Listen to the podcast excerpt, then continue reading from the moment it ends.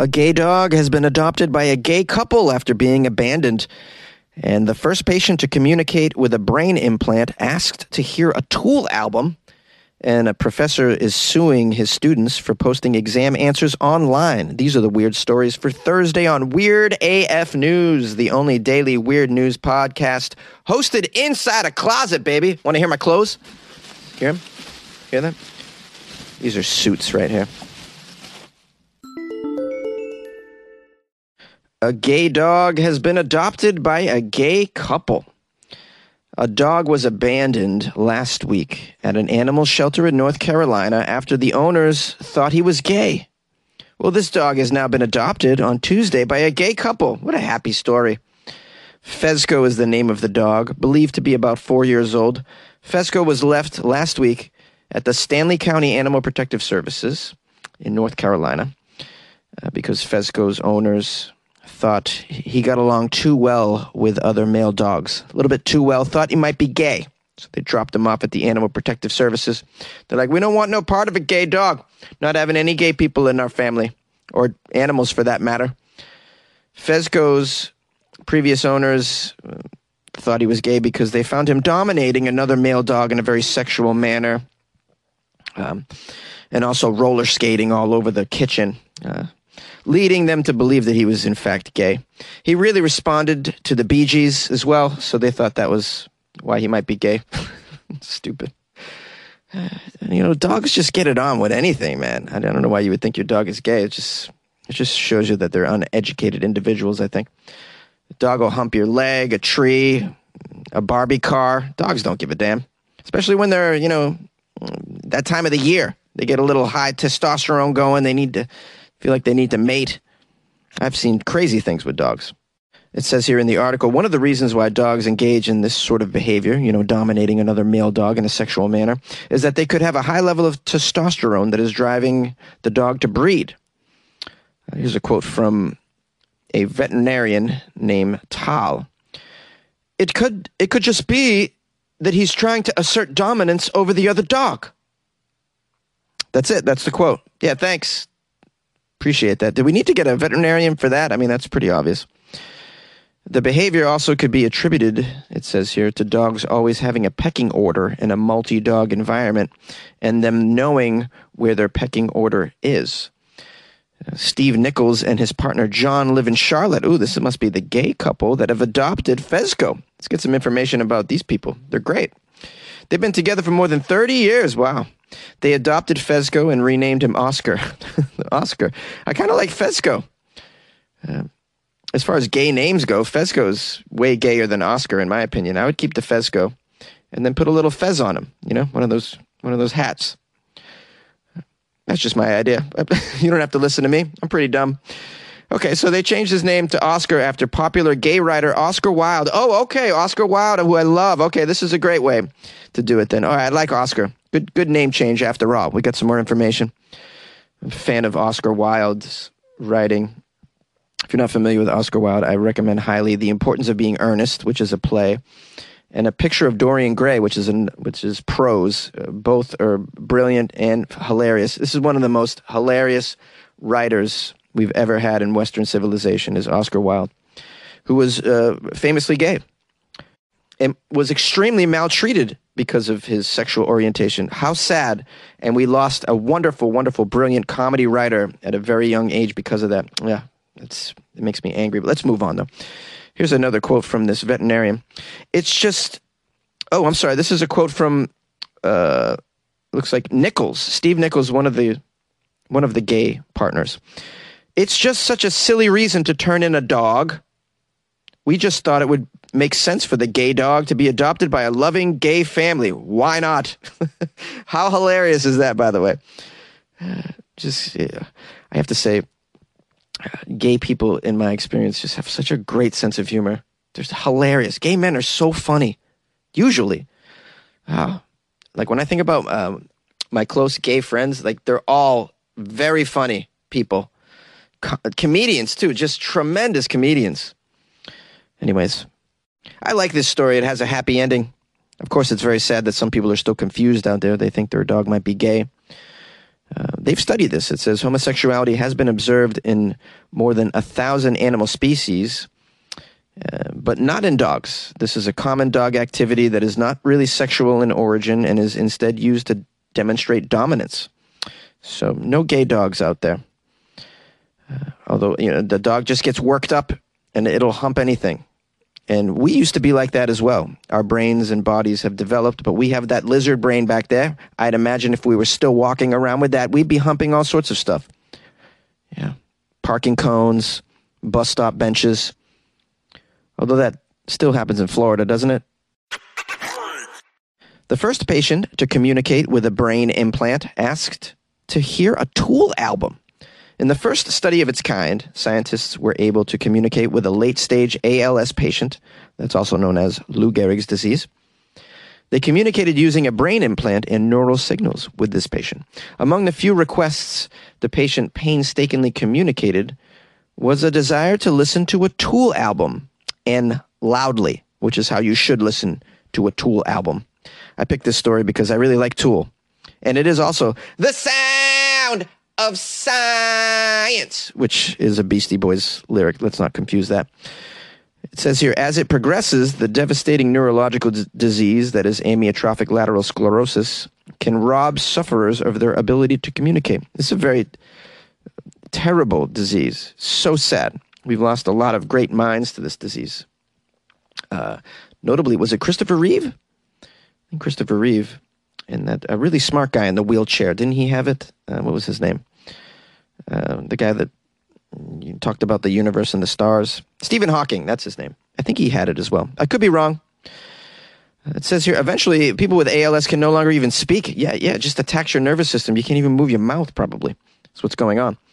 Later, they can't even use an eye tracking camera to share their thoughts either. If they remain alive long enough, they might be unable to communicate for weeks, months, or even years. This is one of the worst ways you can go in life. That you just can't move anything. You become a prisoner your brain. Your brain becomes a prisoner trapped in your body. It's just, this is a living hell. And I so feel for people who have this. I, I, would, I don't know what I would do if I was diagnosed with this. I probably would just kind of find one of those, hey, you can kill yourself programs over in Eastern Europe. That's what I would do. Okay, according to science.org, a 36 year old man with ALS started working with a research team in Germany when he could still move his eyes. At the time, he expressed his desire to undergo an invasive implantation procedure in order to continue communicating with his family. After his wife and sister consented to this surgery, researchers inserted electrode arrays into the portion of the brain that controls movement.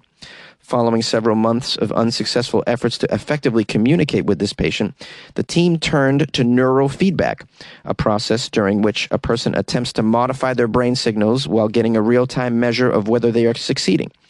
Employing audible tones that the patient could modify, researchers were able to work out a system in which the patient could communicate entire sentences with a level of reliability. Many of the man's attempts failed, of course, but over the course of a year, he was able to communicate albeit at a frustratingly slow rate of one character per minute, dozens of thoughts, including, quote, I love my cool son, and, quote, I would like to listen to the album by Tool, very loud. Uh, there is no confirmation, it says in the story, that Tool was actually played for the man, loudly or otherwise. Why wouldn't you play him some Tool, man? The guy wants to hear Tool. You should play him Tool. I will find the center in you. I will chew it up and leave. I will work to elevate you just enough to bring you down. You know, I auditioned for a Tool cover band uh, and uh, didn't get a second audition, just saying. But I tried. Hey, you got to try for stuff in life. I love Tool. I might ask for Tool if this is the first thing that I can say using my brain implant. Why the hell not? I'd also ask for cheesecake immediately. Cheesecake and a cup of coffee and a blunt. I'm just kidding. We say no to drugs here. No, we don't. okay. While the results of this study are certainly promising, experts exercise some caution with this. Here's a quote from uh, a computer, a brain computer interface scientist. Wow, that's amazing that you can be a brain computer interface scientist. This is a very smart person. I could never have a conversation with such a person. It's so cool. We're like nowhere near getting this into an assistive technology state that could be purchased by a family, but it's really cool. Now, I don't think a brain computer interface person talks like that, but for the sake of the story, I thought it might be fun. There are, of course, ethical concerns about this. What are the ethical concerns? Don't you want this person to communicate as they're expiring? As for the tool loving patient, scientists say that his ability to spell has diminished, most likely due to scar tissue surrounding the implant, in addition to cognitive factors, and he mostly communicates through yes or no questions now. But researchers promise to maintain the device as long as the patient is able to utilize it. And that's the end. Well, it's promising, anyways. If you want to you know, still communicate with your friend or relative that has this degenerative disease. This is such a bad thing. This thing. So you want to be able to communicate still. This is a this is a step in the right direction. And if it allows you to ask for stuff while you're expiring like that, I mean, you're feeling like a prisoner in your brain. You you know, you want things to improve your position and or your, your experience in life as you go out. And hearing a tool, if you want to, is is helpful among other things. I mean, you might want to be like, hey, put on some Seinfeld. I would like to laugh inside here. I'm sure you can still laugh in your head. I mean, I don't know. There may be people with ALS that want to hear the Weird AF News podcast. How would you know if they can't communicate? It's very important. And why not listen to Weird AF News? You think if I have ALS, I'm not listening to mainstream news. Why bother? It's just going to make me worse. A college professor sues his students for posting exam answers online. A Chapman University professor filed a lawsuit for copyright infringement against some of his students in Orange, California. The professor's name is David Berkovitz. He teaches business law for CU's George L. Argyros School of Business and Economics. Berkovitz alleged that a student posted two exams on the educational website called Course Hero. The site allows students to access course specific study resources such as lecture notes, sample quizzes, and syllabuses. How many S's are in this story? Come on, man. Berkovitz distributed midterm and final exams to students between April and May 2021. In January 2022, he discovered portions of the tests were posted online to this place called Course Hero, which I had no idea existed. I would have liked this when I was in school. I could have used some help. Jonesy wasn't very good at taking tests or exams. Now, Berkovitz filed copyright applications for the exams with the U.S. Copyright Office, which were granted the following day, and this helps with the suit. He believed the exams were uploaded by students cheating in his business class. No way! Wow, this guy's a regular Sherlock Holmes. You think they were cheating? They put the exams online, bro. What the hell do you think's going on? his course was taught remotely because of COVID. Here's a quote from his lawyer. It seems to be cheating and an ethical violation of Chapman's honor code. If there is some ethical impropriety going on, we want to stop that because it changes the grading curve. Yes, it certainly does. But I got news for you. No one gives a damn. No one cares about your grades in college. They never ask you that at a job interview. They just want to know what school you went to. That's how it is, guys. And out here in Los Angeles, if you went to UCLA or USC, you're you're sitting pretty. Uh, of course, you know you got to be interviewed by someone who went to the same school as you, so you can get hired. Like if the interviewer went to UCLA and you went to US, US UCLA, then you'll get hired if the interviewer went to UCLA and you went to USC, try again. Go to another place. That's kind of how it is. No one cares about grades, man. Is what I'm saying. In fact, you think the colleges even give a damn? They don't care. They want to. They don't want people to get kicked out of school either. They want you to keep cutting that check for thirty-seven thousand dollars a year. They they want as many people in college as possible. And right now, there's a movement to not go to college because people are waking up to the scam that it is. So colleges will look the other way. They don't give a damn about stuff like this either. Just the professor does. The professor's still holding on to that. But my honor, my honor. Good for you, Berkovitz. Good for you. This guy gives a damn about education and whatnot. But if you really give a damn about education, dude, just go back and teach public high school. We need people like you in public high school, people who really care about ethics and honor and really give a damn. like, we need that in public school, not in private colleges. Although this is a Chapman University, is that a is that a private college? Yeah, it probably is. Most of them have moved into that status because it's very lucrative for them financially. Yeah, I mean that's what it all comes down to these days is making money. Your education is secondary on their agenda. Sorry to break the news to y'all. Good luck with your life, man. Sobering moment. I've been crawling on my belly, clearing out what could have been. I've been wallowing in my own confused, insecure delusions. This is my favorite Tool song, 46 and 2. If you haven't heard it, please just just Google that right now. Oh, crazy about that song. Always have been. That album came out in 1996, by the way. My goodness. And uh, they're still touring and making music. Good for them. I'm a fan of uh, Maynard. Maynard owns a winery in Arizona. I've been to his store. It's in a place called Jerome. He's got a store up there. I was hoping to see him, but he wasn't there. Okay, I'm rambling on and on. Does anyone give a shit? No, probably not. Okay, let's get to the business. The business of giving thanks. Of giving of giving the business of giving thanks. That's what's first on the agenda. Big shout out, much love to Daisy, who bought me coffee. That's right, she bought me coffee off my website, weirdafnews.com, where you can click on Buy Jonesy a Coffee. And she wrote, Some extra caffeine for you, friend. Keep making us laugh. Isn't that tremendous? I love it when people buy me coffee, especially Daisy because we had it back and forth on Instagram. She's a tremendous person who gives a shit about the world. So big shout out to her. We had a nice conversation about drug use because um, I was kind of making fun of a Floridian who got his drugs tested, calling 911 to get his drugs tested. And uh, but just for the record, I support you being able to get your drugs tested because if you if you haven't realized what's going on, there's a chemical called fentanyl that's uh, being thrown in such uh, glorious party drugs as cocaine, and people are overdosing. And uh, actually, the Los Angeles comedy community lost three people in the same night, two of which were comedians that were beloved in the community. This happened over the summer. And uh, a third comedian was hospitalized for days because there was fentanyl laced coke that they brought to a, back to her apartment, and you know it was a big deal. So I'm I'm I'm like witnessing it firsthand, and it's alarming. So yeah, getting your drugs tested, I support that. If you weren't aware, everybody, I do, and I support in general um, the personal use of whatever substances you want to you want to put in your body, whatever state of mind that you want to have. It's your damn mind.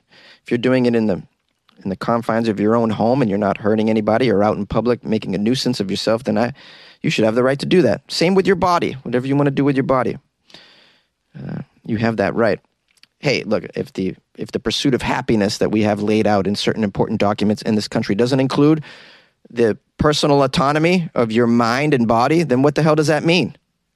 That's a pretty good quote. You should write that down. Maybe that should go on a t-shirt. I don't even know what I said. Anyways, me and Daisy were talking about such things because I think it's important to have a discussion. So yeah, although I make fun of dumb drug users in Florida, uh, you know, I feel bad for these people at the end of the day, and they deserve they don't deserve to be incarcerated. They deserve to be uh, helped. They need help, is what they need. But in this country, oftentimes people get incarcerated. Although with the whole cannabis movement, uh, we're, we're seeing less of that. You know, it's kind of been decriminalized in general, and I like that. It's a good step in the right direction. Hopefully, it'll happen with other more serious uh, quote drugs. Although I don't consider cannabis a drug, it's a plant, guys. It was put here on the earth for you and me. Oh, all right, off my soapbox. Sorry. Listen, if you guys want to call the show because any of these stories touched you, they touched you, or you just want to sing some Tool to me, that'd be pretty cool. Call 646 450 2012. You can email me, funnyjones at gmail.com. Uh, the email's important today because it's Thursday and tomorrow's Florida Friday. So if you have any weird Florida stories you come across, please email them to me, funnyjones at gmail.com. Every week I get a bunch of these Florida stories from you guys. It's so helpful, makes my job easier. Uh, you can also DM me Florida stories to at Funny Jones on Instagram, or you can tweet them to me at Funny Jones as well. Uh, if you'd like to join the Patreon, it's patreon.com slash weirdafnews, or you can join by going to weirdafnews.com. I'll be putting up some weird extra content in the Patreon this afternoon, as a matter of fact, including a really cool video. So maybe you might want to check that out. I love you very much. We'll see you tomorrow for Florida Friday, my friends.